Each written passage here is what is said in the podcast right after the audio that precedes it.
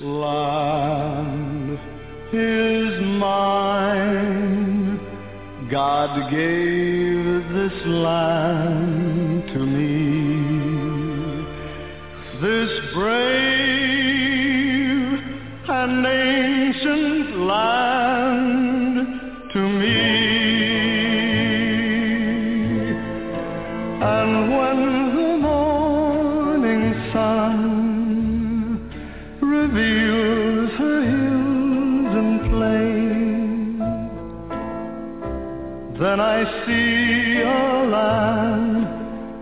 children can run free.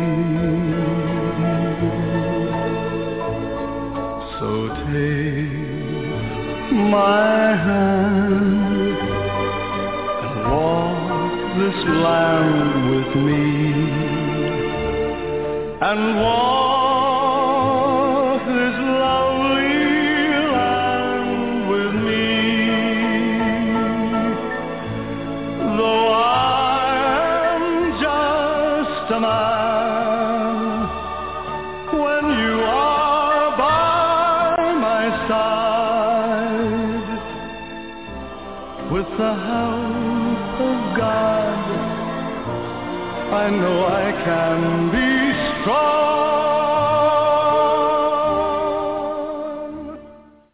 good evening. Welcome to Yada Yada Radio. I'm here with uh, Kirk and uh, Dee, and I'm reading uh, a post in the uh, chat room here, and it sounds like uh, one of the uh, programs that we did uh, uh, last week was uh, banned from uh, YouTube for salty language. Can you imagine? Now, Ooh. you know, I did uh, what uh, ten years of syndicated radio, uh, five days a week, uh, three hours a uh, a day, and the, there are the ten or so words that you're never supposed to uh, to say on the radio. Now, if you actually research them, there actually is no rule. They're just the guidelines, and, and there's certain things they they uh, prefer you not uh, say. And then there's some uh, words that you you just shouldn't say no matter what, because the, it's not a, an effective way to uh, to communicate. So Communicate. I'm reasonably um, disciplined in terms of uh, of not using any of the words that would get you in trouble uh, in terms of terrestrial radio. But one of the reasons that people have moved, well, there's lots of reasons, to podcasts and blogs, is because there are no rules. There are no governing bodies that say what you can and cannot say. Uh, so to be banned for salty language is, uh, uh, well, it tells you that the thought police have gone way too far. Uh, but beyond that, I think the only things that we uh, said, and it was, I'm sure it's my fault, I don't think it's uh, Dee or Kirk, is that um, I was questioning people's intelligence for some of the moronic positions uh, that they had uh, had embraced. Uh, you know, for example, uh, Israel is lighting up again in very disruptive protests. Uh, the, the the progressives are going into restaurants and harassing uh, diners. Uh, they're, uh, they tried to block entrance into the Knesset uh, so that people couldn't vote. Uh, they are targeting the homes of those politicians that they do not like. All the while, they're screaming that uh, down with dictators and uh, and that, that they are pro-democracy, while the elected uh, uh, parliament in uh, in Israel called the Knesset is trying to actually exercise democracy because, well, they uh, they greatly outpolled the the liberals on the last election cycle, and the one thing that the that those who are elected are trying to do is rein in a completely uncontrolled uh, dictatorship uh, as it relates to the judiciary, where the judiciary appoints their own. There is no recall uh, mechanism, unlike other democracies, if you will. The, uh, it's not elected officials who choose the judges, but other judges who choose the, uh, the judges. And they do not have a constitution or a Bill of Rights. So unlike the U.S. Supreme Court, they can only rule on the U.S. Constitution And on uh, its Bill of Rights, they have what they call a reasonableness clause, where they can strike down any piece of legislation because, in their opinion, it's not reasonable. It's, I, I was going to say moronic, but uh, that might be salty language. Why don't we say it's silly that a group of people would take to the streets and protest against elected officials claiming that they're pro-democracy by supporting an institution that is um, assaulting the uh, decisions of those who were elected. But nonetheless, that's what we find ourselves in in, uh, in Israel, and it's a very, very sad state of affairs. The country is torn apart at the seams. Uh, about uh, a couple of weeks ago um, how U.S. Supreme Court justices were not uh, being uh, uh, particularly moral, and their uh, use of uh, gratuities and and uh, trips and money-making schemes and the like. And the person who is attacked the most is the most conservative judge, happens to be a black judge, uh, and he's Clarence Thomas, and he's the one that's most attacked because he has taken vacations with somebody who he's actually never uh, rendered a, a decision on, so it can't be uh, bribery. But uh, nonetheless, he's taken vacations, lots of them, uh, and they uh, don't want to uh, criticize uh, uh, Ruth Ginsburg, who actually took more than he did. And this week it uh, was reported that another liberal, uh, Sotomayor's um, staff, uh, has uh, admitted that she has made almost $4 million since she's become a Supreme Court justice peddling her books. Wow. Uh, their books are are nothing but uh, but thinly disguised excuses to uh, capitalize on her name recognition. Uh, but because she is liberal, uh, we don't have anybody criticizing uh, her in the in the media one of the things that uh, delights me, and I, I probably shouldn't, but um, you know, the fact of the matter is, uh, I do not uh, care much for conspiracies nor uh, uh, right wing or left wing uh, political uh, wackos. And Mike Lindell uh, is one of those people that I would list as as king of the political uh, wackos, and he is the worst kind because he is also a religious wacko.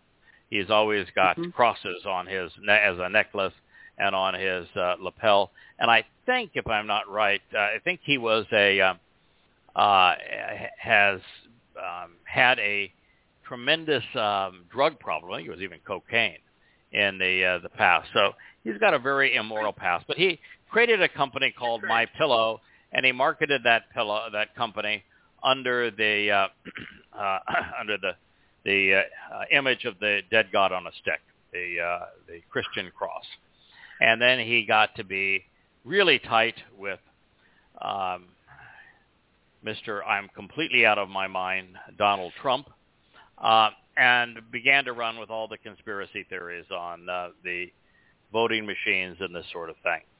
Uh, well, he's in the news now because uh, my pillow is falling apart. Uh, it's lost its stuffing. Um, Walmart dropped them, uh, and because he has so much negative publicity from his own tripping on his tongue, uh, he can't give pillows away. So he's doing a a, uh, a barn sale uh, on uh, on all of his equipment, and of course he's uh, complaining they did cancel culture on us. so a guy that makes pillows is claiming that he's being put out of business because of cancel culture. I guess if there's a guy that's going to go out of business, he'd be uh, high on my list. Maybe the guy from Hobby Lobby can join him, and then maybe uh, uh, was it was the uh, the the chicken place, uh, not Raising Cane, but um, uh, Chick-fil-A. uh, Chick-fil-A. Yeah, that's another one that the guy uh, uh, runs his mm-hmm. company with his religion on his sleeve. The uh, recently we've seen a, a, a very odd uh, sets of behavior from Turkey. Turkey had promised that they would uh, keep the uh, Ukrainian uh, politi- or uh, uh, military leaders that had been captured by Russia uh, uh, in prison until the uh, the war was over, and uh, yet they uh, um, released them uh, to the Ukraine uh, in direct uh, conflict with what they had promised Russia. They had been uh, opposed to Sweden's uh, admission into NATO, and then all of a sudden did an about face. When you see this kind of thing from a a, a guy that is as duplicitous as is the Erdogan in Turkey, you always say, okay, there was a a uh, a, a bribe here someplace. And of course, what he wants is uh, admission into the EU, and the EU doesn't want any part of him because, well, the economy is a shambles, uh, and it would uh, uh, tear down the value of uh, the euro. Uh, but uh, uh, so I said, all right, since uh, he's not getting his EU membership, which is what he asked for in return for supporting uh, uh, the additional NATO membership, uh, then it's the United States has agreed to give him lots of weapons. And lo and behold, U.S. Defense Secretary Lloyd Austin discussed the increased supports for Turkey's military modernization during his uh, call with Turkey's counterpart uh, in direct relation to allowing Sweden's NATO approval. Nothing uh, says peace like giving a, uh, a Muslim country lots of new weapons for them to approve uh, NATO membership. Uh, Leah showed me a video uh, earlier today, and it was uh, of a um, of a discussion with a group of uh, of historians and um, uh, economic advisors for world leaders, and they were talking about the Ukraine. And what they were saying was that this idea that uh, Putin is the aggressor, which is accepted by uh, 99.99% of Westerners in Europe and in the Americas, uh, people who are just easily misled. He says is ultimately utter nonsense. He says the decision to uh, arm Ukraine and make them part of NATO, along with uh, Georgia and all of the nations on Russia's border, so that Russia would be blocked from the Black Sea uh, and Russia would be bordered by nations uh, armed with NATO weapons uh, surrounding it was not made in 2006, which is what I have uh, spoken of on this show when it was announced by George W. Bush that his intent and America's intent was to uh, uh, make NATO part of, uh, or make Ukraine part of NATO. But it became mm-hmm. central mm-hmm. to America's foreign policy back in 2002. And that there are numerous published papers uh, by insiders uh, and political and international advisors uh, to the most elite of our politicians, going all the way back to 2002 on uh, on NATO's inclusion into, and not only NATO, but every other country surrounding Russia, uh, cutting Russia off and ultimately being able to defeat Russia uh, through this strangulation um, and uh, surrounding her so that she would have to engage in war and having Europe and the United States defeat her that way. So the United States plotted this war in Ukraine all the way back to uh, 2002. Uh, at the time, Putin wasn't in power. At the time, it was Gorbachev who was in power, and the United States made solemn promises to Gorbachev uh, at the time that the Soviet Union was breaking up, that it would never under any circumstances include those nations that wanted independence from the old USSR into NATO. And all the while we're having those discussions, were publishing internal papers saying that our intent was to do just the opposite. So let me tell you, the war in Ukraine was planned by the United States 20 years before it occurred. The United States is the belligerent. We caused it knowingly and purposefully. And there are admissions all the way through from 2002 to 2006 uh, to throughout the administrations and throughout senatorial leaders and the U.S. military affirming that this is the war we wanted. And this week, uh, Biden, uh, when he woke up from his nap at uh, one of the summits, said that Russia can't continue to fight in the Ukraine forever, as if America wants a forever war. It is um, ignorant. Indeed, disgusting. And the strategy for the United States was that this country that represents 4% of the world's population wants to be the unchallenged superpower uh, across the globe with uh, no exceptions. And so destroying Russia and uh, weakening China was our strategy so that the United States was a uh, uncontested superpower. Uh, there was a, uh, a number of uh, Islamic nations that had tizzy fits uh, over the burning of the Quran in Sweden. Uh, mm-hmm. and they uh, said, you know, we're we're just not going to uh, we're going to go and attack the Swedish embassy, this, that, and the other thing. Uh, do you think it was a a, uh, a a natural born Swede that burned the Quran? Probably not. Nope, he was an Iraqi.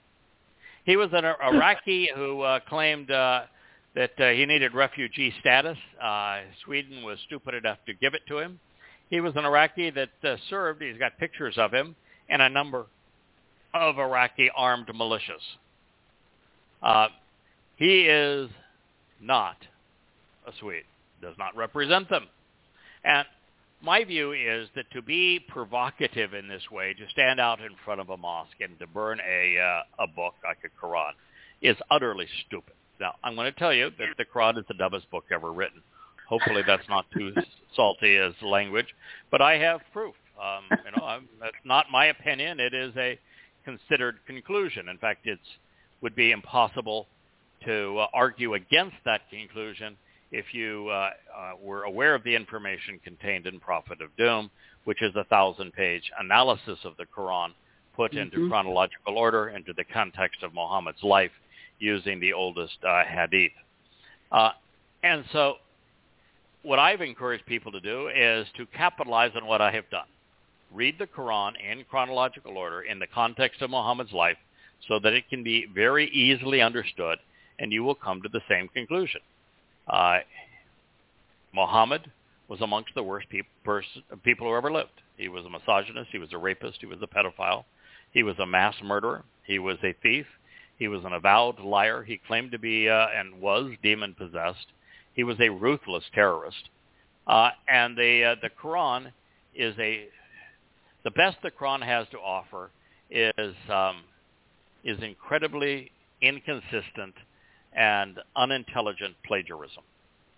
And at its worst, it is a terrorist manifesto. Uh, books like that ought to be understood because if you understand the Quran, you understand why some 99% of the world's most ruthless terrorist acts are perpetrated by fundamentalist Muslims. As we continue to uh, try to isolate uh, Russia through uh, our proxy war via uh, Ukraine, and of course the most recent advent in that war is the United States supplying Ukraine with uh, cluster bombs, which is uh, savagely in, inhuman. Uh, the Ukraine pledged they wouldn't use them in Russia. Great, they're going to use them on Ukrainians. Isn't that swell? It, what it has done, along with our belligerence towards China, is pushed China and Russia together. And this week, China Xi pledged to work with Russia to develop a variety of strategic partnerships. Uh, you know, you really have to be careful when you're uh, uh, trying to demonize people.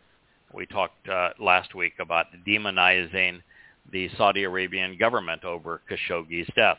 And it is the perfect example of people taking things out of context and deciding that uh, it is appropriate to stand on our high horse and say, well, we're not going to be involved in anything dealing with Saudi Arabia because they killed Khashoggi.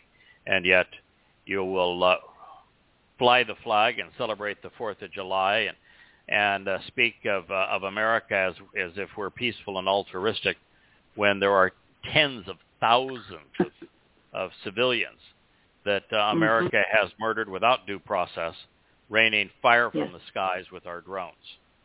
And so it is incredibly hypocritical for us to uh, condemn a nation for killing one person when we've killed tens of thousands without due process.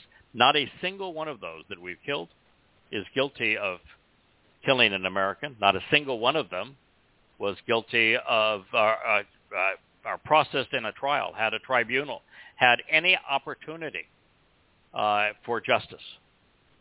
Uh, President of the United States says, yeah, kill them, and we send drones to surgically kill them and anybody around them. We spoke uh, at length about the uh, march on Moscow, which the media wants to portray as uh, an attempted mutiny uh, by uh, uh, what they say is mercenary chief Prigozhin. And everything the United States media has reported turned out to be wrong. As a matter of fact, uh, Prigozhin's whereabouts aren't unknown. Uh, almost immediately after his trip to Washington uh, to uh, to Moscow, guess where he ended up? Where? In, in Moscow. In Moscow. When everybody oh, really? said, "Oh, he turned around and went back, and he went to Belarus," and uh, they have this agreement, they're not going to prosecute him, and everybody's cool. Let bygones be bygones. No. I think it was 24 hours.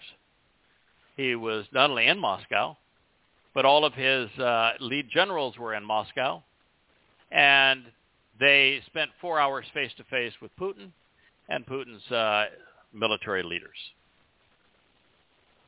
Now, do you think anybody in the U.S. intelligence community reported that? Of course, no, no not reported. But that's what they did. They had a uh, a kumbaya little chat there and decided what they were going to do, and everybody parted uh, company. But this idea that uh, that his whereabouts are unknown, no. He was in Moscow. There is a uh, a priest. Uh, you know how in every parish in uh, Louisiana is uh, named one way or another associated with uh, the Roman Catholic Church. Is why they call them parishes. Well, there's a mm-hmm. priest, Catholic priest, of course, in Louisiana. He has been sentenced to 25 years in prison after he felt pled guilty to drugging and molesting 17 men mm. that he uh, met as they were tourists in uh, New Orleans. Uh, he would drug them, and then once he uh, drugged them, he would have uh, sex with them. Um, another shining example of what it means to be a Roman Catholic. One of the things that is, uh, was most amazing last week was uh, the uh, operation the IDF conducted in uh, Jenin. And it was interesting for a number of reasons. One is I listened to the media speak of Jenin being a refugee camp. There's not a tent in the place. It's a full developed city with all concrete and stone buildings and paved streets. There isn't, this is not a refugee camp. It's a city. Second, everybody wanted to say that it was occupied. Well, if it was occupied, why did the IDF have to go in? And why did the the IDF leave and it's still called occupied. If it was occupied, the IDF would be there. But no, the New York Times says, you know, the, uh, the major operation where the uh, uh, Israeli military, the IDF, uh, invaded uh, occupied Jenin, and then withdrew. Well, if they withdrew, it's not occupied. If they had to go in on an incursion, it wasn't occupied. what the world are you talking about? Can't anybody get anything right? And of course, the UN then chimes in and says it violated international law.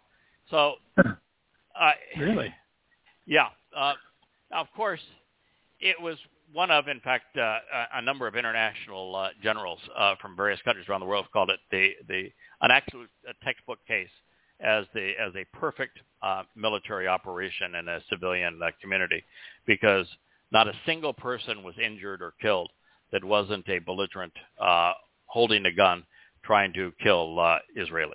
The wow. biggest crime is that you know the United States through Oslo forced uh, uh, Israel to withdraw from the occupied areas so that the Palestinian Authority could occupy them.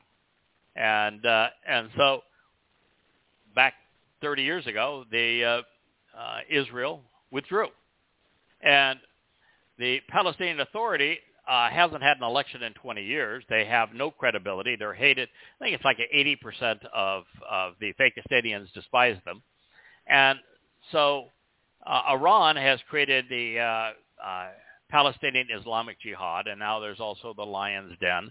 And Hamas has taken a very, very aggressive presence within uh, uh, these areas that the Palestinian Authority has essentially withdrawn from.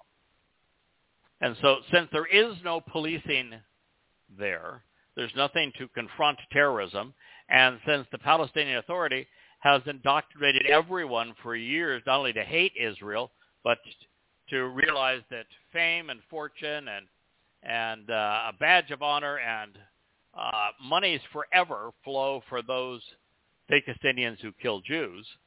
Uh, the Palestinian Authority has uh, has manufactured terrorists, has no influence or control over them, and Iran through Hamas and Islamic uh, Jihad is funding them.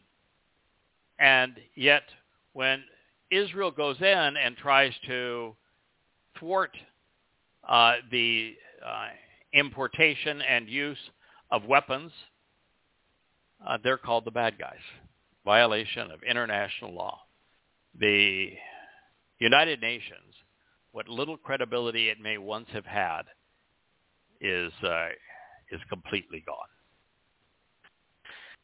So that's the review of the uh, of the news. Things are getting very dark. They're getting very dark very quickly. And so if mm-hmm. you don't want to be swept up in it, the answer is Yahowah, his Torah, uh, his prophets, and particularly his son, who uh, served mm-hmm. us and his father uh, beyond um, anything that anyone has ever done in human history. Uh, that would be Doe to David. He is the Son of God. He is the Messiah. He is the King of Kings. Uh, and he is the Zeroah, which is the sacrificial lamb who fulfilled Passover. So what we're going to do uh, today is, I said at the end of our program last week, that we would begin a uh, the first summation review of the 89th Mizmowr. We've, we've uh, made it mm-hmm. about a third of the way through the uh, the Mizmowr, the Psalm, and so we've reached a place of, uh, of review, and we're going to start there, read through this, and uh, add a few comments uh, along the way before we press on. It begins, a poem of insights to contemplate and comprehend by being circumspect and thoughtful, Meskel, through Ethan, whose name means the constant and eternal, productive and established, profuse and enduring as Rocky, beloved, native-born, strong arm who is cherished. This is the introductions. Is Rocky uh, is, uh, um, and this is uh, Ethan uh, as Rocky, is mentioned a couple of times in the prophets and in the writings, and he was acclaimed to be the wisest man in uh, in Solomon's uh, inner circle, and he grew up while Dowd was king, and then transitioned to his son's uh, court. So he is somebody that was considered the wisest man at the time that the wisest man was considered to be Solomon. Uh, and he is somebody who knew Dowd exceedingly well. And he is now serving as a prophet. So one of the things I notice is uh, even as the edit team goes over the uh, these books and you know and they uh, and I say there's 40 prophets and they say are you sure there's 40 because you know we've we've taken out uh, you know um, Job for example was not a prophet. We've taken out Ezekiel was not a prophet. Daniel was not a prophet.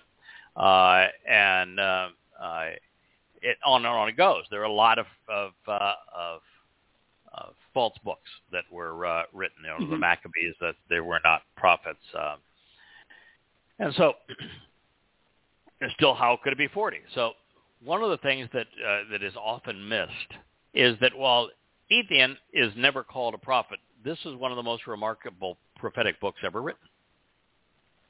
So he is serving as a prophet of Yahowah. Every test that you would apply to the 89th Mizmowr affirms that he was a prophet.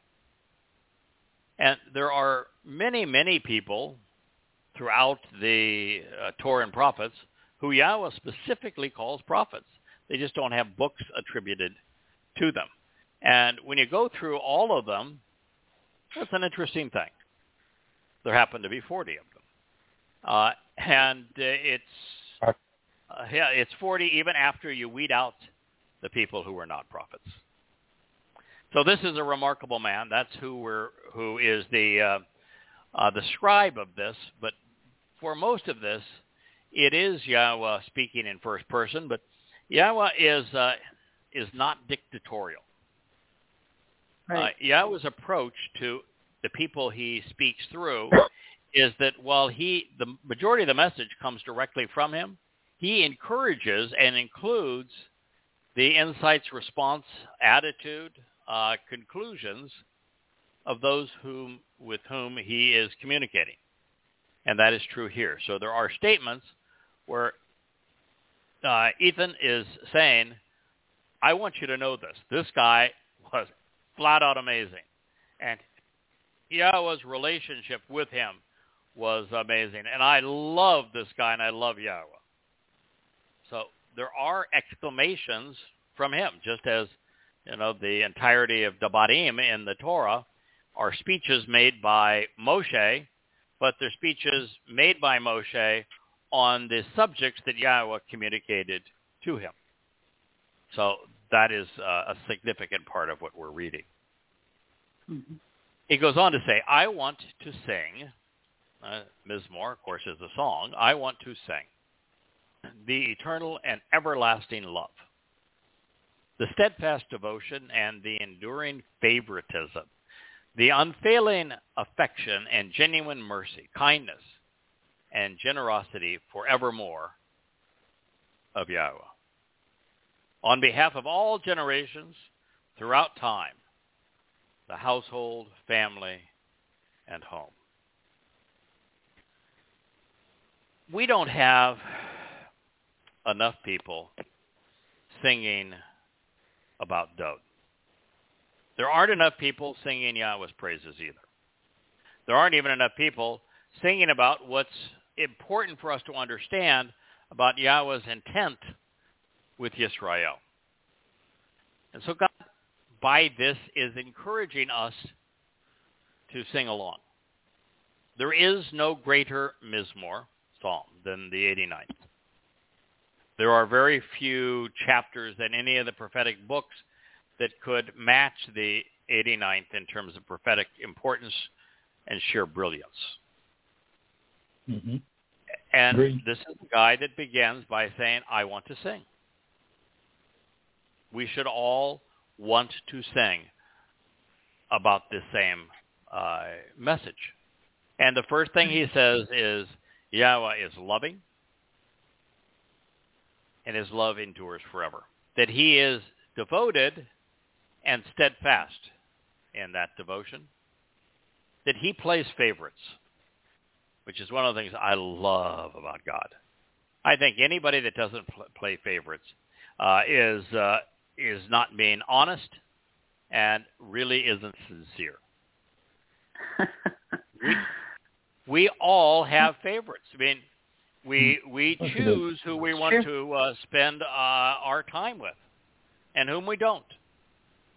We choose who we want to have conversations with, who we want to give things to, uh, who we want to meet.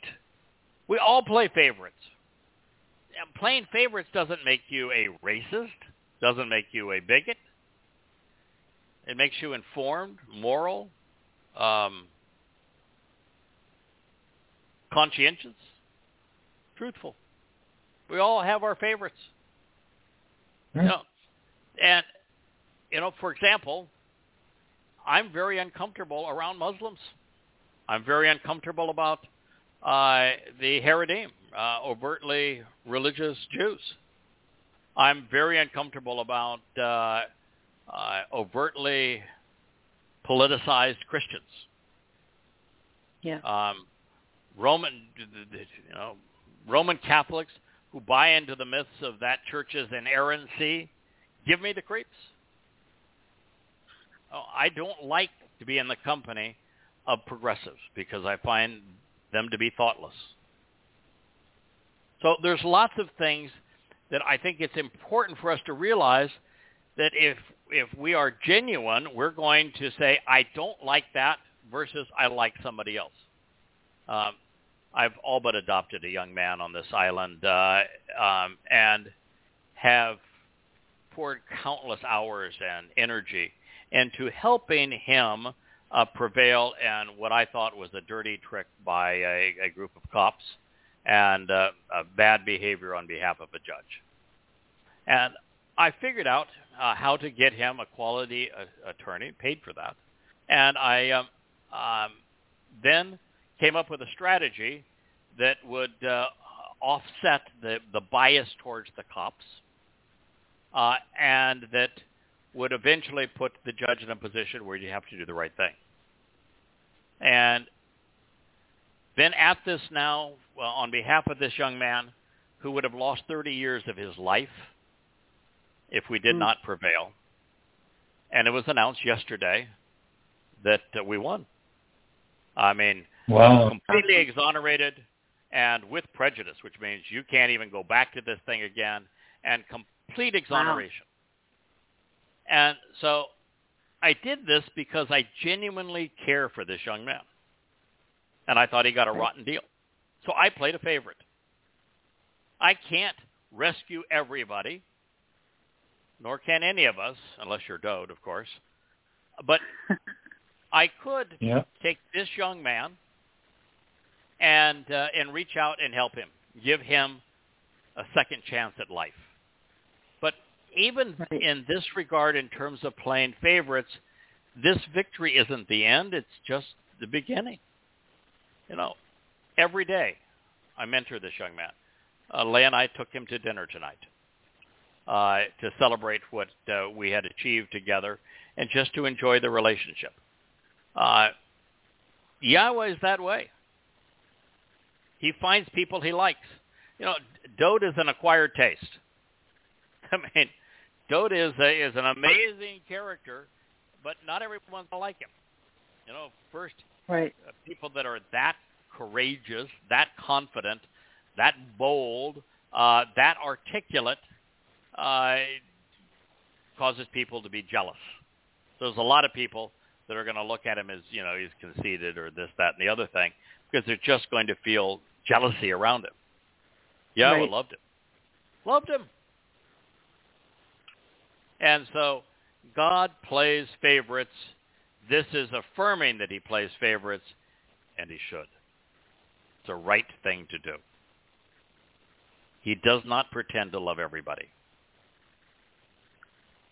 He chooses who he wishes to love.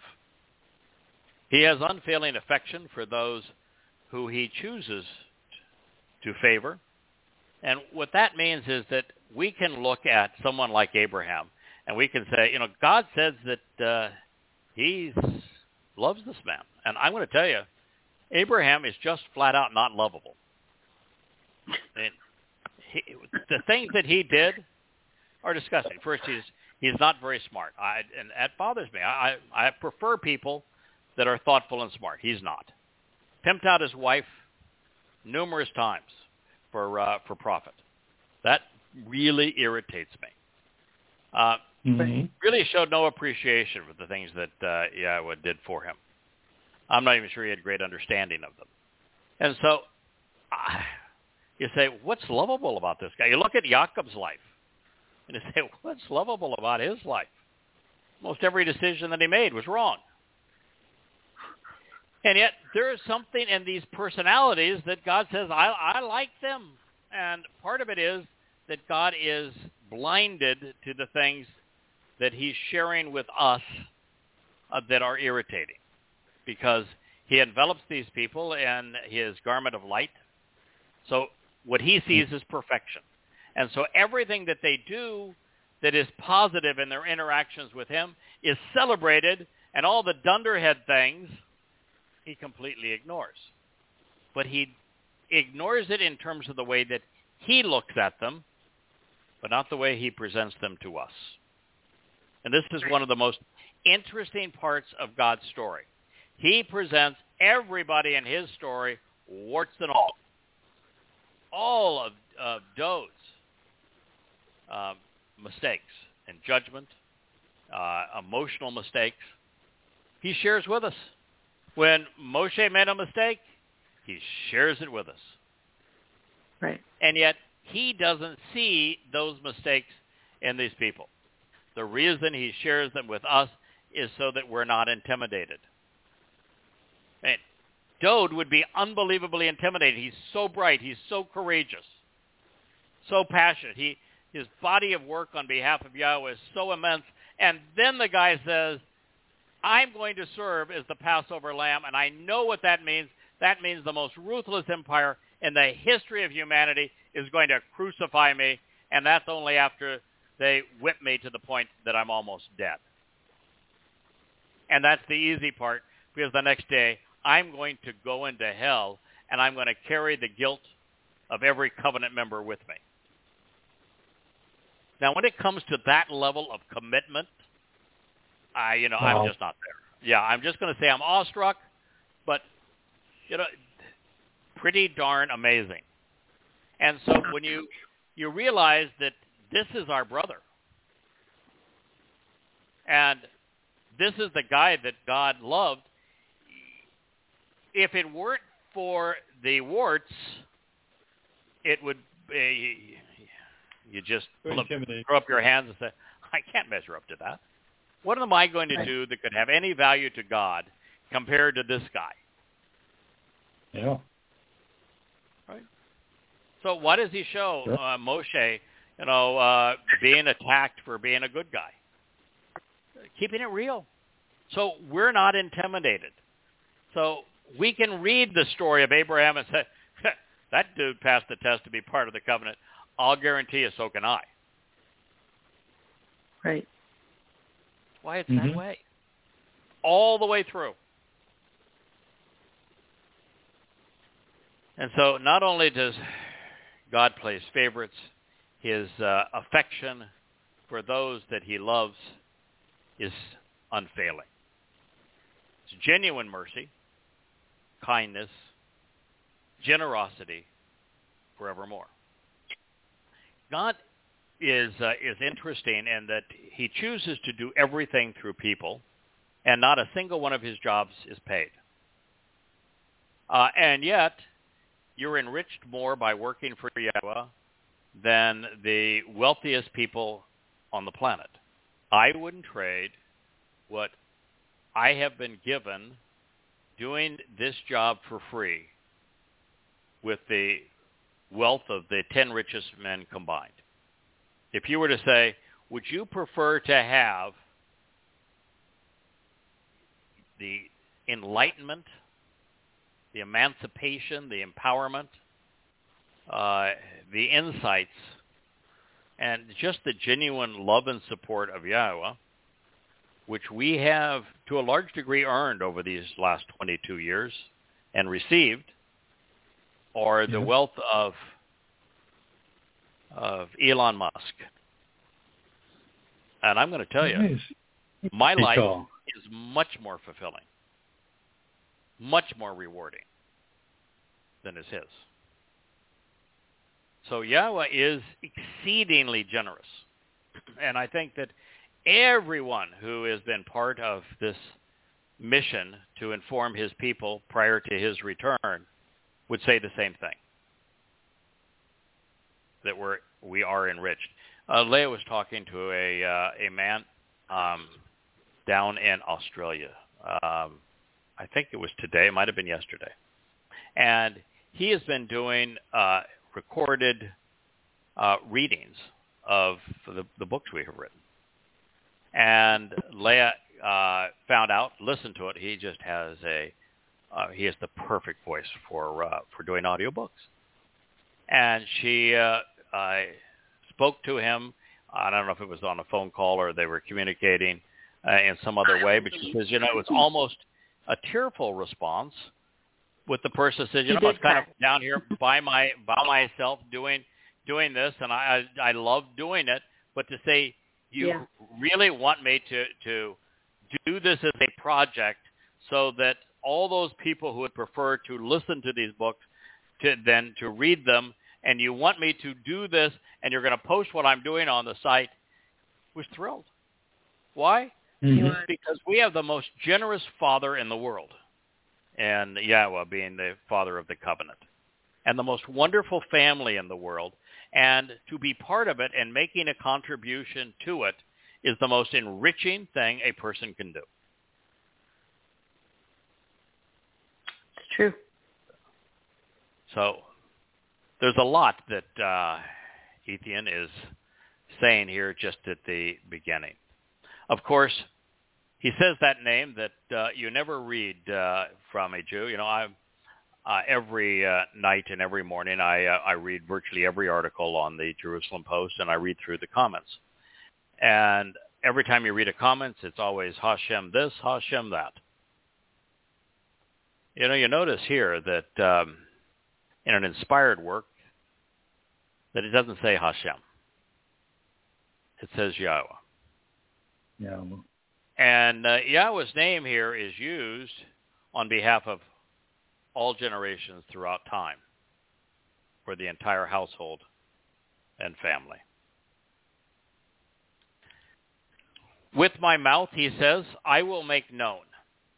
I'm not going to express my faith. I have none. I will make known, revealing that I am familiar with and I understand. I acknowledge and I have embraced. No, not faith, not belief.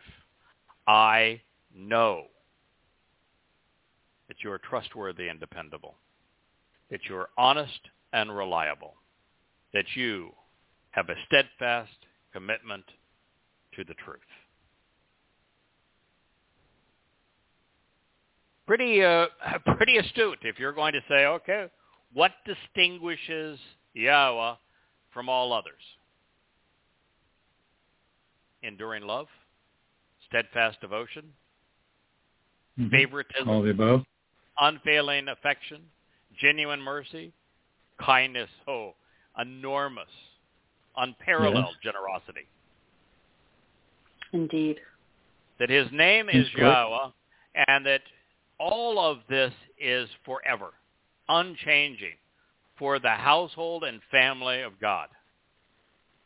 And so with my mouth, I will make known, yada, revealing that I am familiar with and understand, that I am acknowledging that I have embraced the fact that Yahowah, you are trustworthy. You're dependable. You're honest. You're reliable. And you have a steadfast commitment to the truth. Man's only one statement into his song. Hasn't even mentioned Dowd yet. But he realizes something that is exceedingly important. As I go through and, You know, we're more than a, uh, a third of the way through now this uh, edit pass to properly recognize Mhm. Dowd's full contribution. And all the way through, you, you're constantly reminded that it's father and son. Without Yahowah, Dowd is nothing. With Dowd, Yahowah is extraordinary. God Mm. shines when he has the opportunity to work with someone as exceptional as Dowd. So here, the prophet is setting up the realization that while we're going to speak about how exceptional, how important Dowd is, he is important because of these attributes of Yahowah. And so now it's time for Yahowah to speak. He has been introduced, and that's, I think, a pretty fair introduction. I think Yahowah would say, Yeah. I, I think, I think you, yeah, I think you got Oh, it. that- That- yeah, Yeah. that's, a, that's a good explanation. The whole story. Yahowah now speaks through him. I have established, by the way, if you want God to speak through you, probably a pretty good idea to view God uh, the same way that uh, Ethan just did. Mhm. I have established cutting through separation, the Berith covenant for the family and home through Ani Bakar, my chosen one, the person I prefer and have decided upon.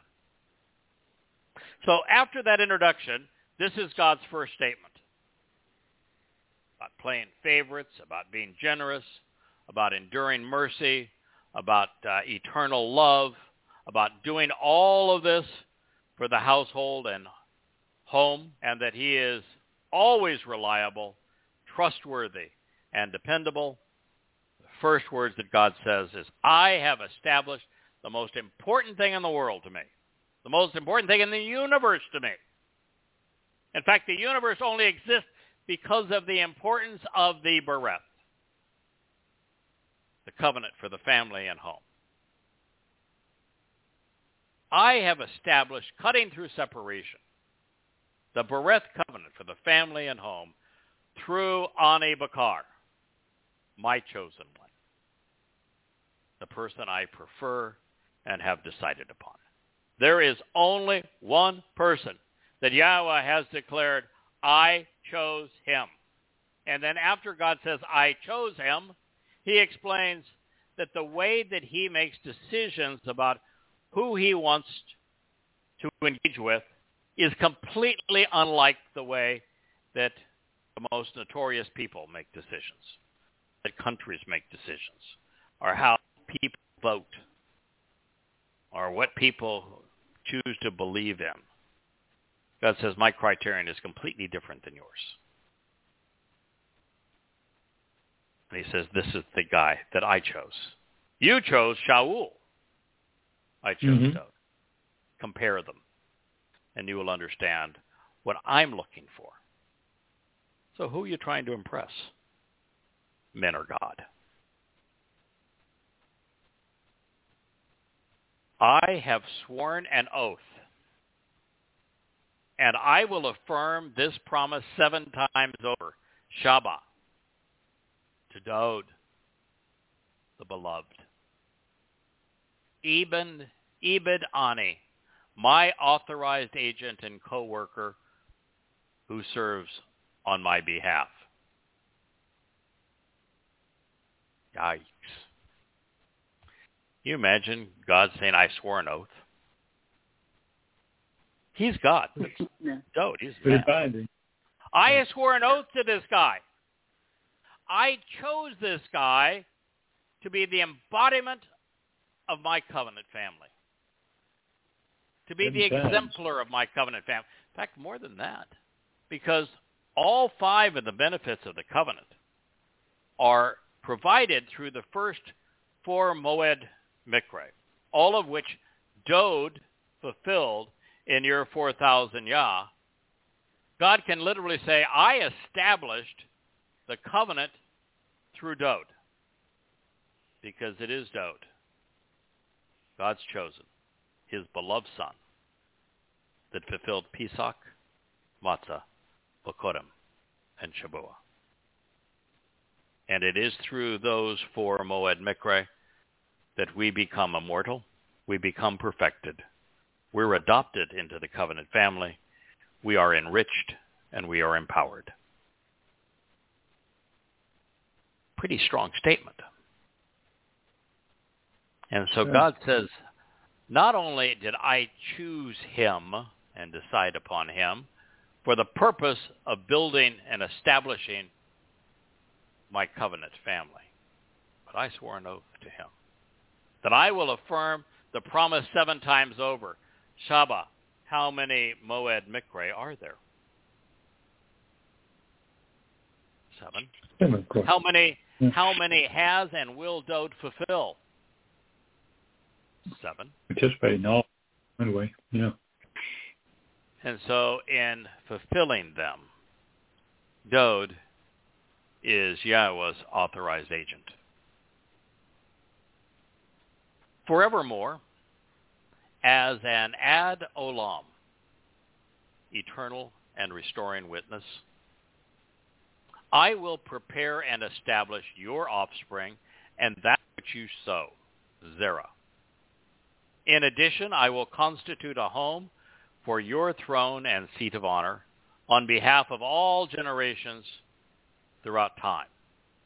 Pause now and contemplate the implications. One of the most difficult things that the religious have when they're trying to make sense of Yahowah's prophetic testimony is when Yahowah uh, changes person. And what I mean by that is grammatically. God is speaking here in first person. He spoke of Dowd in third person. When he speaks of Dowd by name, when he speaks of Dowd being his chosen one, um, when he choose, talks about Dowd being his authorized agent, he's speaking of Dowd in third person. Now he's talking about Dowd doing a lot of things going forward because Dowd wouldn't even begin to fulfill these things for a thousand years after this uh, was re- recorded. And some would be uh, 3,000 years upon his return. But then Yahowah does something, and this is something that opened up our understanding of the most important prophecy, I think, in the entirety of the Towrah, prophets, and Psalms, which is 2 Samuel 7. And there, Yahowah opens by speaking uh, through Nathan about Dowd. Then he speaks directly to Dowd, and then he speaks to us about Dowd. So he's speaking to Dowd in first person, second person, and third person, going through the the uh, uh, the prophetic review.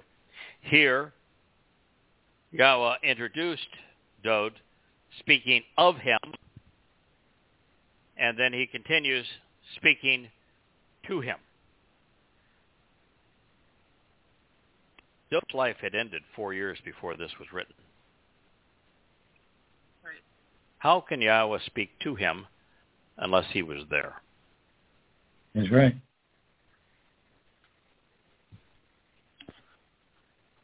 I have sworn an oath, and I will affirm this promise seven times over to Dowd, the beloved, my authorized agent, my co-worker who serves on my behalf forevermore.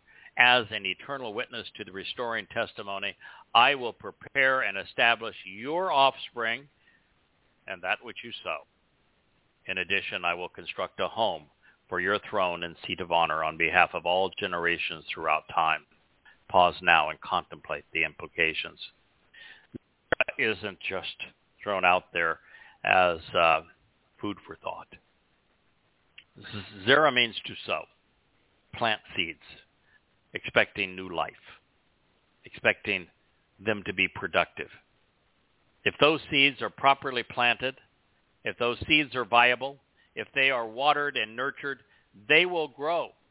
They will produce so much more than you would think that that potential little seed could possibly produce. And Zerah happens to be the root of Zeroah, Dowd's most important title, overwhelmingly Dowd's most important title, means protective ram and sacrificial lamb. Zerah indeed.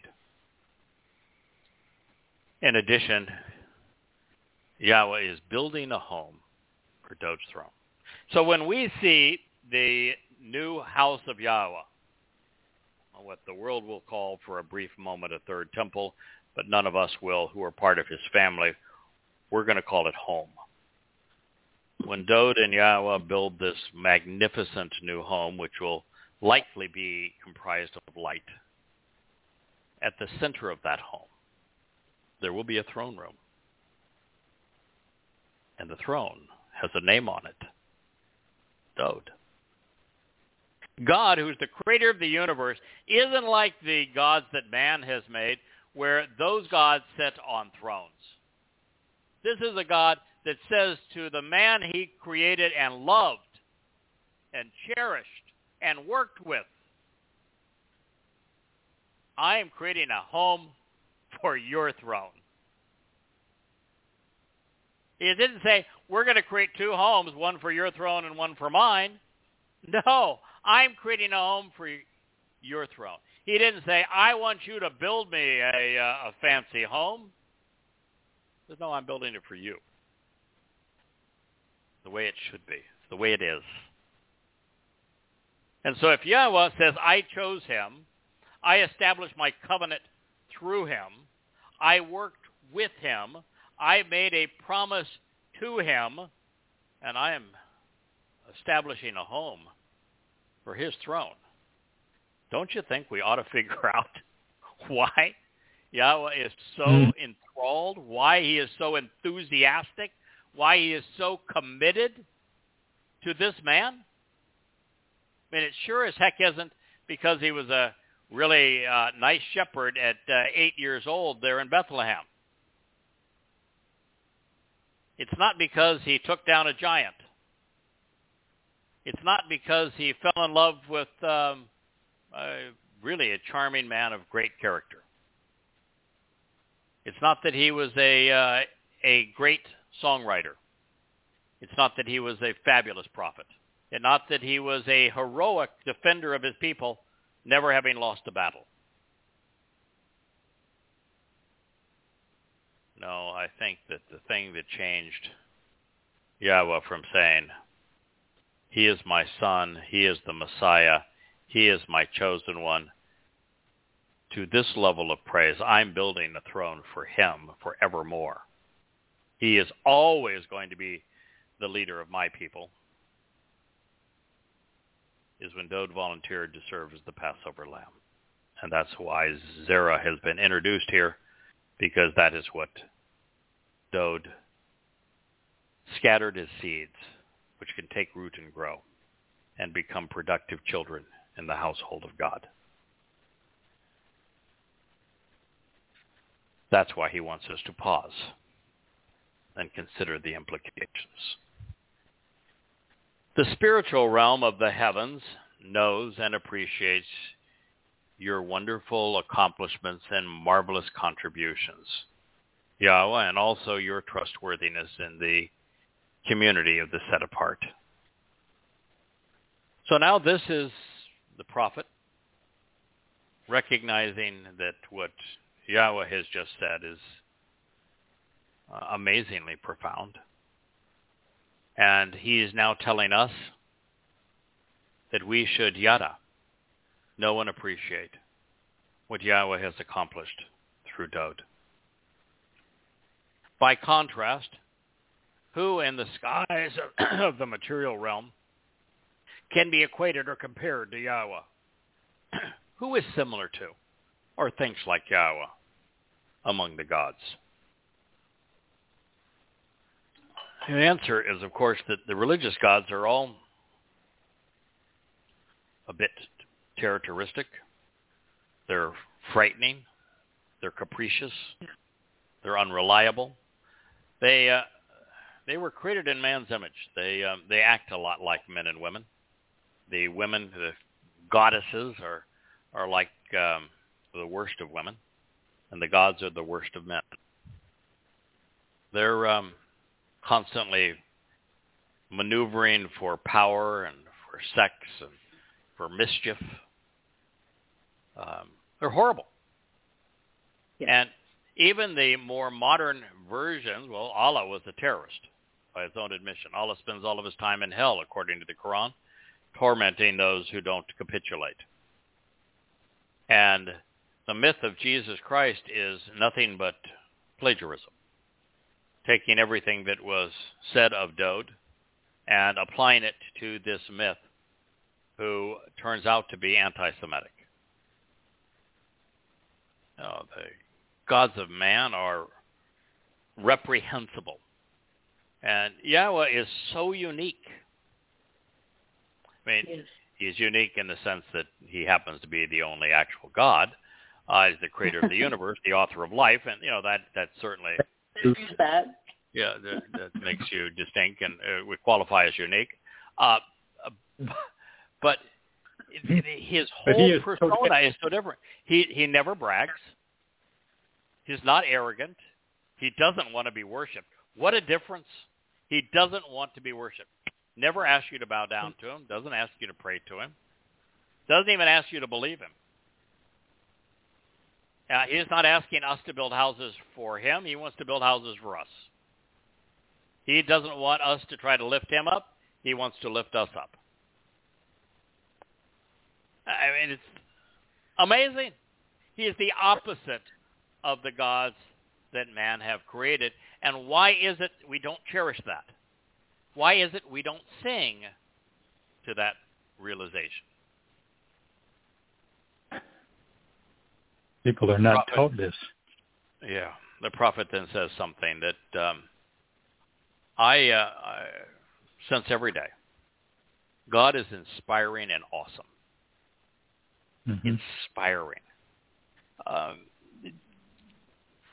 I were to isolate the thing that is most unique about the last 22 years is the inspired insights that we have derived from the Word of God.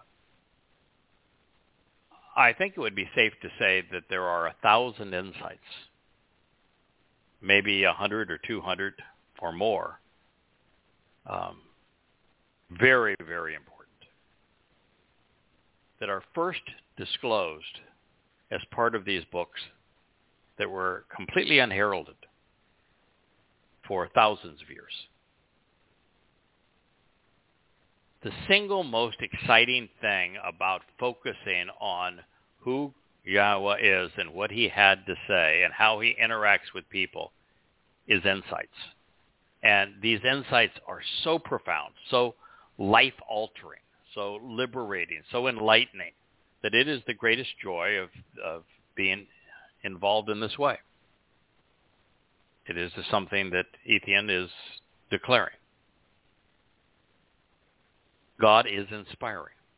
He's awesome, especially in the counsel and fellowship of the set-apart ones. That would be those who have chosen to be part of his covenant family.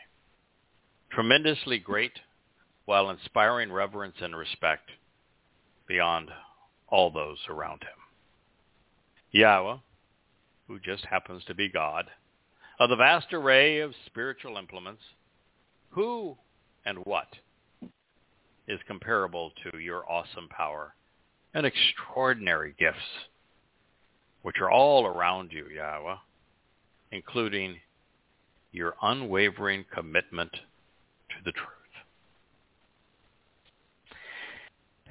The one of the greatest joys of of the past 22 years is knowing that I don't have to run from anything.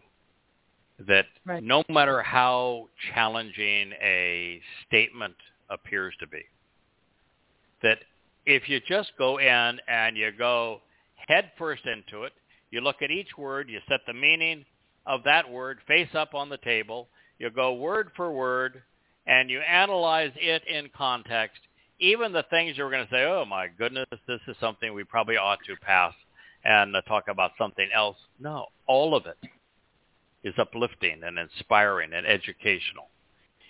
You can be extremely confident because everything God has to say resonates as true. It's profoundly important. It's consistent. It gives a real sense of peace uh, that uh, it is like this.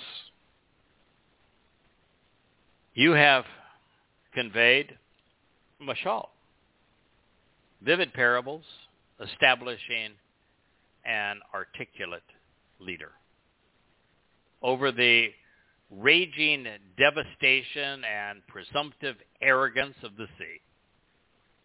When its turbulent and surging waves rise up in deceit to craft delusions, you expose and stop them.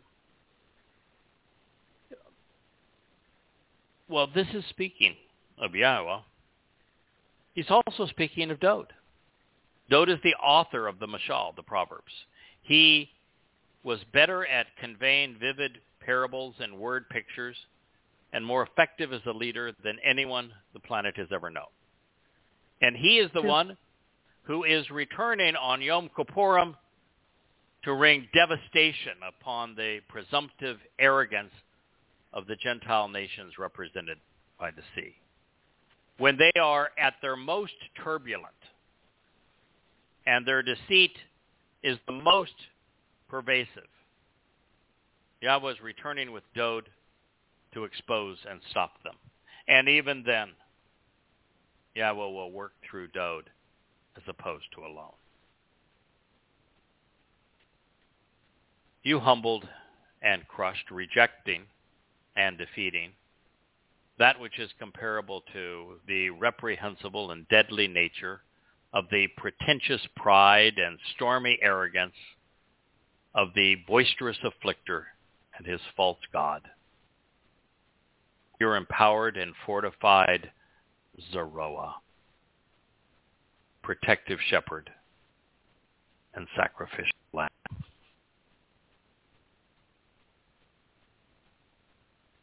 It is um, noteworthy to appreciate that this boisterous afflictor with pretentious pride and stormy arrogance is singular. There are three candidates because when God speaks of such individuals, he speaks of individuals who are harmful against his people, Israel.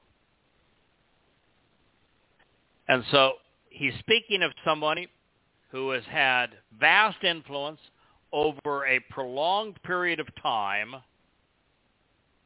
harming Israel and his people, whom Dowd, as the sacrificial lamb and protective sh- shepherd, is going to overcome. So your candidates are Muhammad, No. is the last of them, who created uh, Islam based upon a hatred of Jews. And he will ultimately marshal through his satanic religion. Uh-oh, hope that's not salty language. Um, a flood of jihadists who were come into Israel.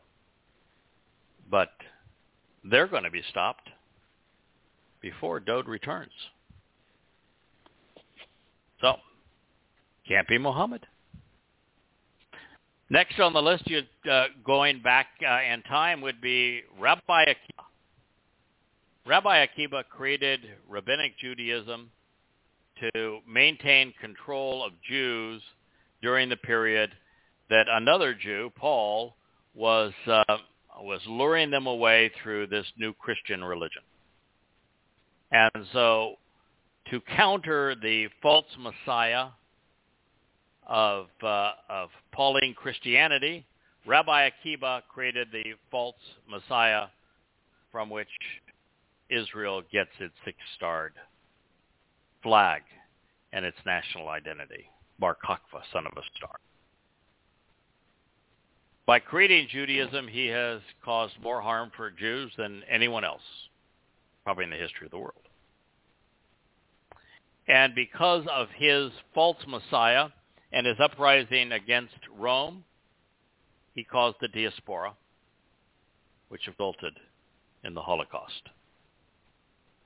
So he's a prime candidate. And uh, it's clear that Dowd will eliminate uh, rabbinic Judaism upon his return. But um, that can't be this culprit. Why can't it be this culprit? Do you guys know? What's the context? The eroding and harmful nature of the sea. The, uh, the remnant, the remnants of, uh, of those who are affected by um, Rabbi Akiba, who are harming Jews, are Jews. Mm-hmm. So the goy. So that le- leaves us with a uh, a single candidate, Paul. Well, Paul was a Jew, but uh, his influence is not among Jews. He's perpetrated grave harm against Jews. There's no religion that has harmed and afflicted, demonized, and uh, dehumanized Jews, subjugated them longer or more egregiously than Christianity. It is the religion that God hates the most. It's why Yahowah calls Paul the plague of death, the uh, uh, father of Oh. lies, son of Mhm. evil. Um, there is no one in human history that God hates more than the author of the Christian New Testament, Paul. Right. Uh, he has an entire prophet who's only a prophet to condemn Paul. Chaba'u. And Yeah. throughout the Mizmowr that Dowd, uh, that uh, Dowd has inspired, he calls out Shaul by name to condemn him. That was Paul's given name. And so this is a goyim, therefore uprising of the sea, religion that has traumatized his people. And so, and he was more pretentious than anyone. He had this stormy arrogance. He was a boisterous afflicter. And boy, did he have a false god. And it's really hmm. interesting that the Iusu Christu, false god of Paul, was modeled Mhm. after Paul. It's true. Just like Allah is the alter ego of Muhammad. That is who the Zoroa will take out. And it's really interesting because the only reason that Christianity exists is that they stole everything that was an accolade or achievement of Dowd, who is the Son of God, who is the Messiah, who is the Savior as the Zoroa sacrificial lamb. They stole it all from Dowd, who was the person that actually fulfilled Passover as the Passover lamb and was crucified by the Romans. The very celebration of Bokurim, they attribute Christians, robbed from Dowd and attribute to their mythical misnomer, who is nothing more than a plagiarized robbery of Dowd. And so the real article, the actual Messiah, the actual Passover lamb, the actual Son of God, is going to destroy the fake. That's what this says, and it'll be the great achievement. And it's why Dowd is introduced here as the Zoroa. The shepherd is going to come to protect his people from that raging sea of Christianity. And as the actual Passover lamb, he's going to provide salvation for his people by ridding the world of the pretentious pride and stormy arrogance, the deadly nature of the Christian faith.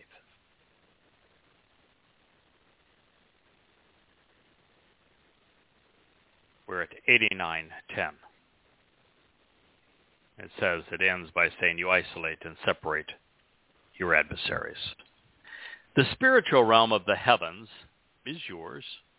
The material realm of the world and that which is in it is also yours. You laid the foundation for them. You created them. Now, this is important because Yahowah is in a different position than, well, it pretty, sounds pretty stupid, but okay, he's in a different position than, than you and I.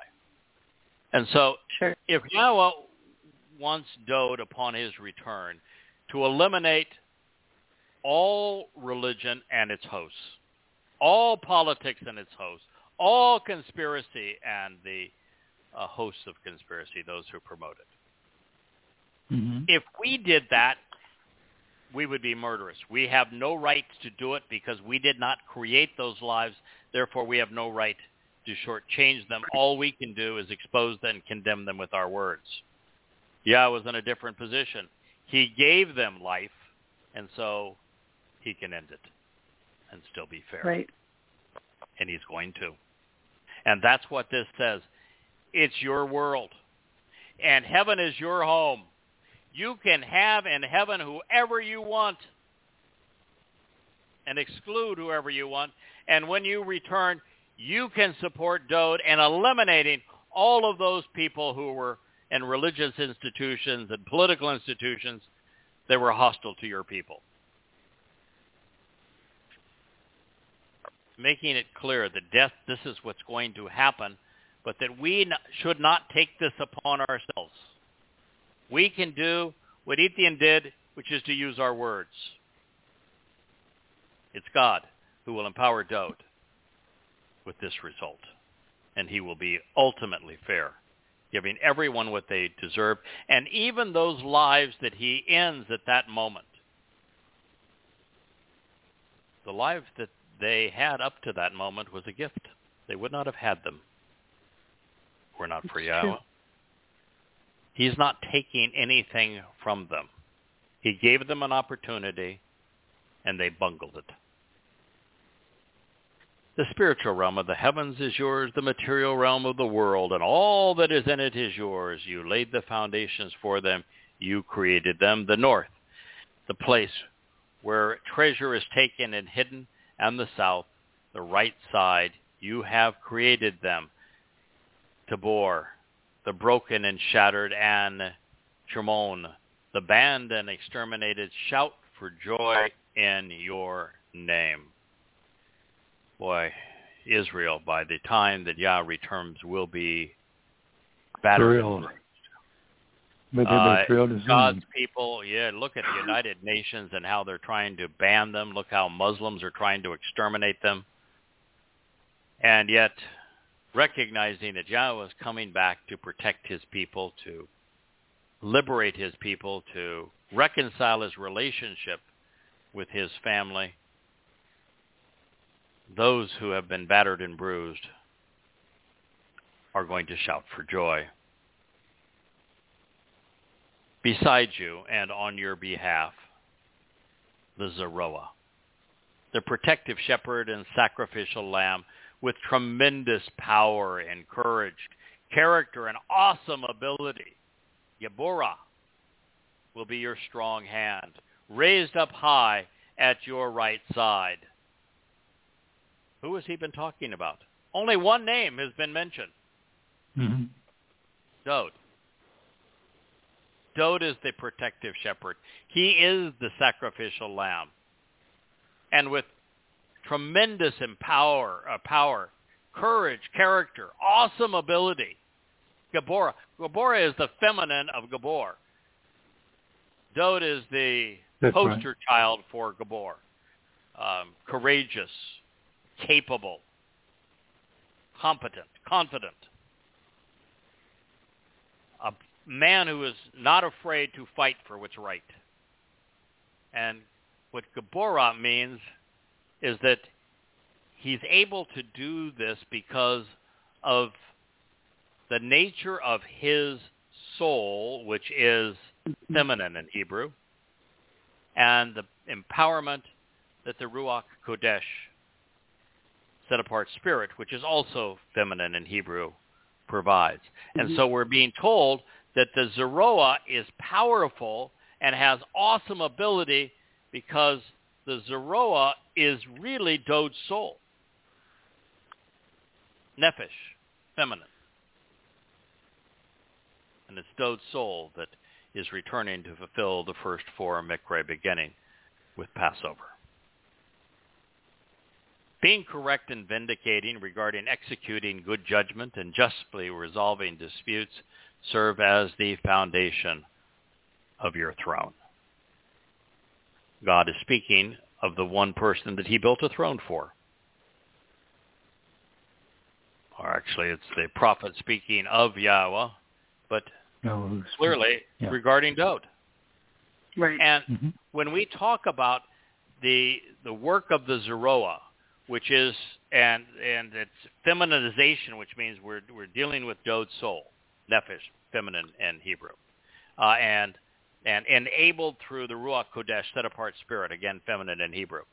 Uh, when we when God speaks of that, and then says that it's all in conjunction with Sadak Misfat, he says he's telling us that vindication, acquittal, salvation comes by us making a proper decision, an informed and rational conclusion, exercising good judgment about these very means to resolve disputes which are achieved through the fulfillment of the Moed Mikre.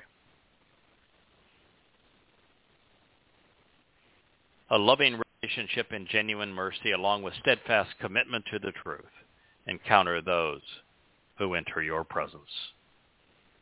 And in this case, as in so many others, you can capitalize the U and say you're speaking of Yahowah. You can lowercase the U and recognize you're speaking of the Zeroah.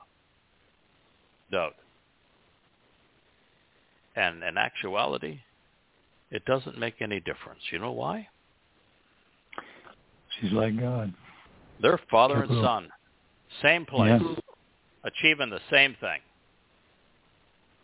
That house isn't going to be for one soul. Yahowah's going to live there with his son. And so are we. Delighted to show the way because blessed, Ashery. Ashery is actually the first word that Dowd would write as a prophet. It's the first word that I translated uh, when I became interested in what the prophets had to say. Uh, It uh, it speaks of forming a uh, a relationship, showing the benefits of that relationship, being blessed by the relationship, getting the most out of life along the proper path. Delighted to show the way, because blessed, Ashery, are the people who are aware of and acknowledge Teruah. who walk with the light of your presence, Yahowah. D915. I think we spent an entire program on on 8915. Mhm, We did. Uh, and We uh, did. and some might say, well, it was selfish because, well, I'm telling you, folks, we are the living em- embodiment of We were- yeah. of We are the prophetic fulfillment of uh, of this prophecy, and to bring it to your attention is deserved a show. Uh, Yeah. But the very fact is, it's not self-indulgent. Yahowah would not have spoken about the role that those who are the living embodiment of Teruah, uh, Dowd's heralds, would play in communicating this particular message to God's people before they return on Yom Kippurim to restore the relationship unless he wanted for his people to know that he had predicted this 3,000 years ago and that he Mm, made it. this commitment 3,000 years ago because he wanted his people to listen. So that is why he's saying that the very first word that we translated 22 years ago, Asher, to show the way, are the people who are aware of and acknowledge Teruah. 22 years ago, this mission began on a Teruah when Yahowah first reached out and said, I want you to do this. And for 22 years, we have done. We walk with the light that Yahowah has provided through his prophets, through his Towrah, into the very presence of our God. Uh, it's um, exciting, the most humbling, the most uh, energizing, and the most debilitating statements you could possibly have. All of those things together. And inspiring and uplifting because God chose to do this through us for the benefit of his people. By doing it, we're not only fulfilling a prophecy, we're making our Father proud, pleased. But also, it's uh, it's hard to um, measure up. You know, you, it, it, there's no matter of, uh, of devotion that um, measures up to the awesome responsibility of uh, of this. So and true. so it's it's one of the things you say, um, yeah, I really wish you hadn't said it, because then anything we do is uh, is beneficial, and whatever we fail to do is uh, is immaterial. You can just look at at uh, the family's contribution uh, to the message of yada yada, and everything is is favorable, and anything we accomplish is is good because we're not responsible in this major way. But Mm. when you're given this degree of responsibility, um, then a lot is expected. And so it is uh, it is frightening. Uh, frightening is not the right term, but it is um, humbling, Intimidating. intimidating. yes, all those things uh, in in that regard. But we have to recognize that Yahowah didn't say this for us. right. He said it for you, all of you out there who are listening. Because he wants you to listen, because he wants you to learn, because he wants you to approach him. He wants you to know his name, to love his name, to recognize that he is loving and merciful and caring, steadfast and reliable, and that he chose to work through Dowd in all of these remarkable ways. And he wants a herald in the last days to broadcast this message based upon the purpose of Teruah, walking in the light of his words to the very presence of God. In your name they rejoice every day, and it, I'm delighted that it's plural because it is a family. Uh, we do work together. Uh, and this would be impossible without many of us working together to serve Yahowah's people. In your name, Yeah. they rejoice every day. And in your justice and vindication, by being right, they are lifted on high. Mentioned that, that uh, we're going through the 30 books of uh, of Yada Yah, and they're all available. YadaYah.com. Um, every book you can read the entirety free. It's a marvelous bookshelf as you uh, open YadaYah.com. Uh, every book there, as I say, is is uh, in its entirety free. You can also buy every book in paperback uh, and hardback without royalty uh, from uh, Amazon and for pennies. Uh, buy the Kindle versions of these uh, books as uh, as well, or you can listen to these programs as they're posted uh, throughout the uh, the internet, and our uh, community is presented also on on the uh, the site. And we do, in fact, lift up Yahowah's name every day, Um and we do strive to be right. The very fact that we're rewriting these books is we learned more about Dowd than we knew previously. And so we needed to go back and make certain that that was conveyed right from the beginning. Being right matters. Yes. And it is important to Yahowah, and it's therefore important to us. Indeed, the adornment and the appearance of their empowerment and fortification is yours.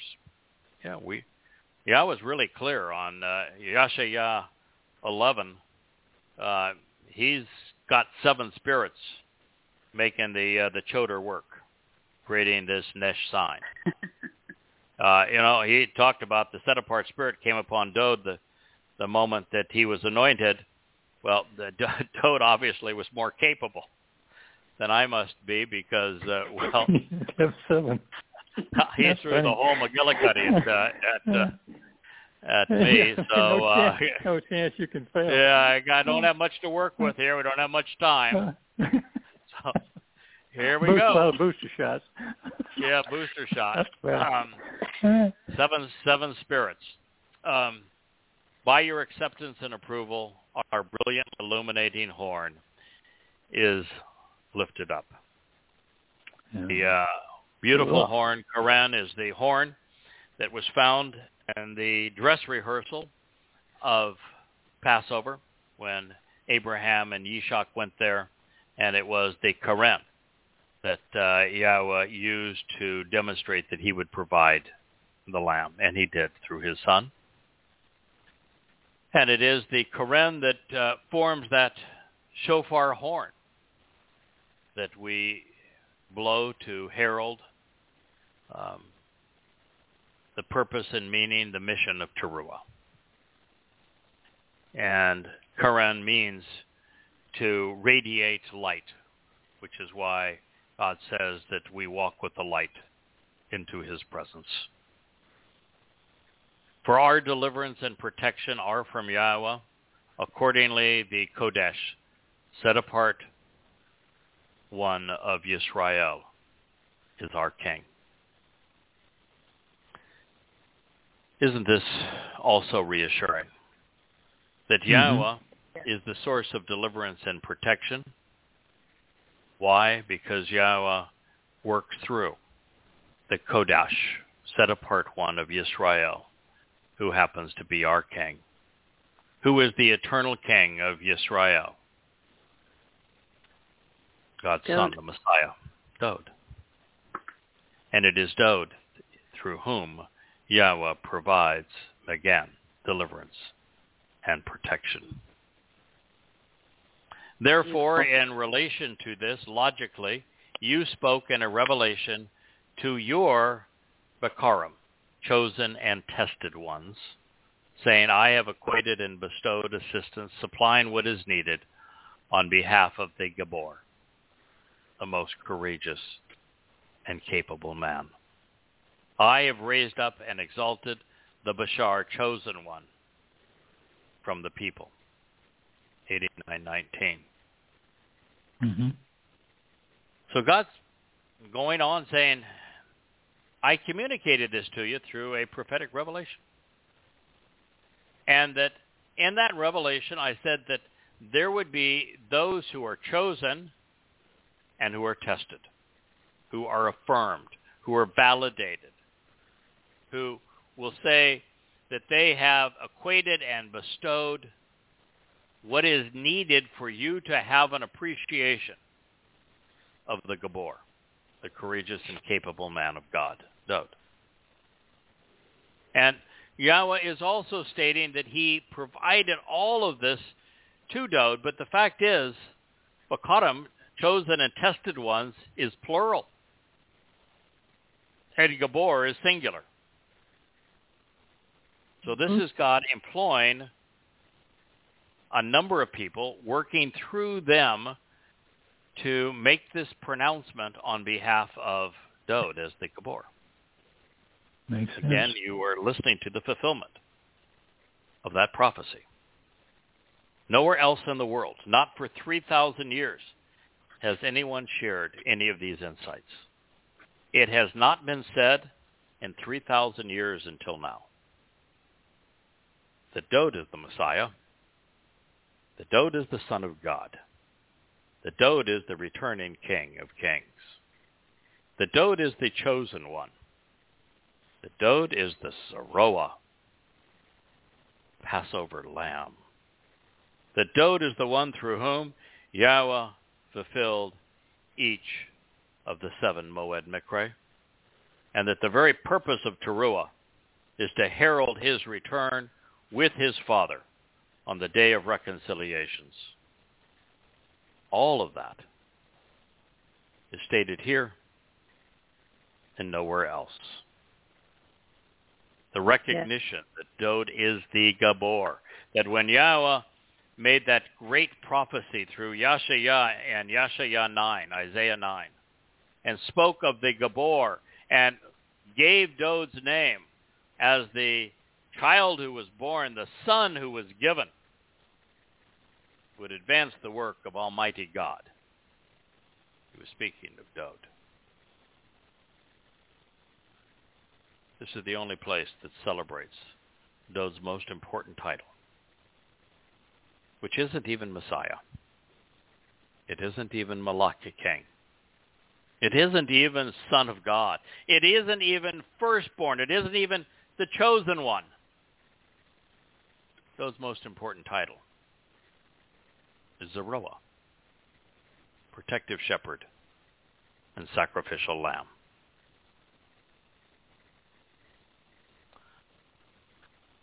I have raised up and exalted the Bashar, chosen one from among the people. I discovered and then made known, encountered and experienced and exposed Dowd, my co-worker, out of Shimon Kodesh, my set-apart oil.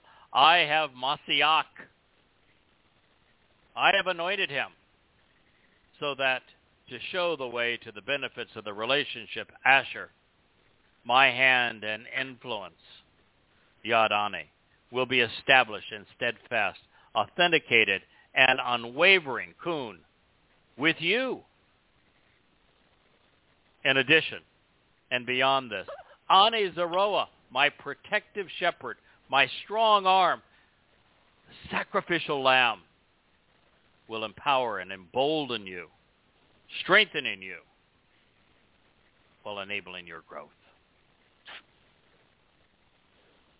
Oh, we're just a third of the way through, and yet it's already the most important song ever written.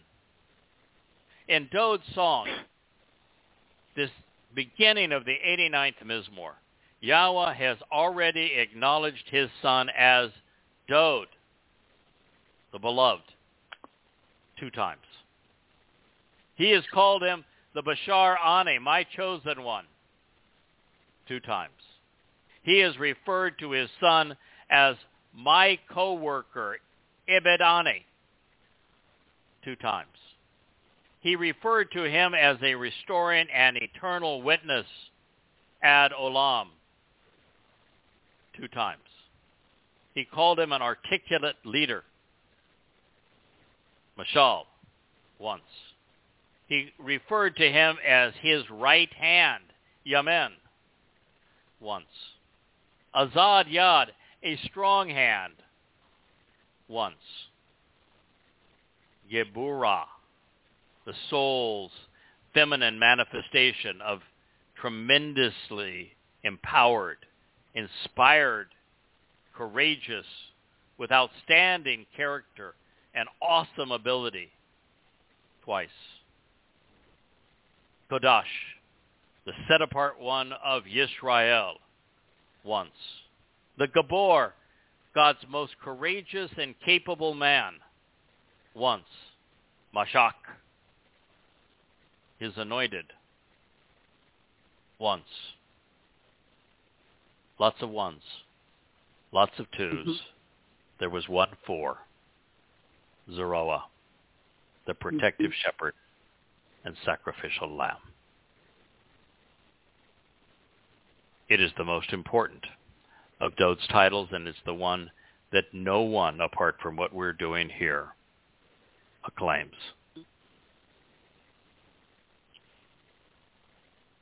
Therefore, in relation to this, logically, you spoke in a revelation to your Bakurim, chosen and tested ones, saying, I have equated and bestowed assistance, supplying what is needed on behalf of the Gabor, most courageous and capable man. I have raised up and exalted the Bashar, the chosen one from the people. I discovered and then made known, encountered, experienced, and exposed Dowd, my coworker.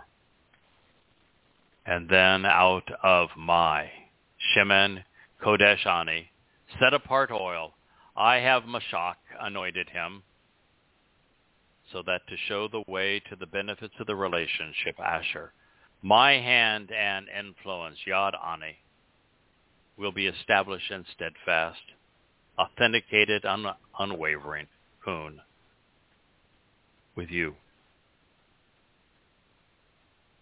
Dowd isn't, or Yahowah isn't saying these things to bolster Dowd. Dowd already knows exactly what the relationship is with Yahowah. Numero uno. The firstborn. He's saying it for us. Yahowah did all of this stuff through Dowd, not for Dowd, but for you and me. All of it for you. Addition, this Ani, my protect shepherd, strong arm and sacrificial lamb will empower and embolden you, strengthening you, enabling your growth. All is our Savior.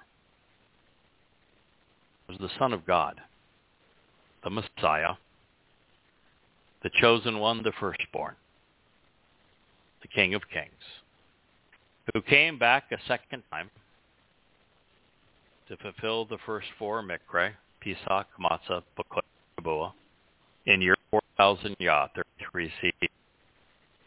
He was the Passover lamb. It was his soul that was burdened with our guilt that he took with him into Sheol, hell, and deposited it there, never to be seen again, making us appear perfect in God's eyes after opening Passover's door to God's home and life eternal.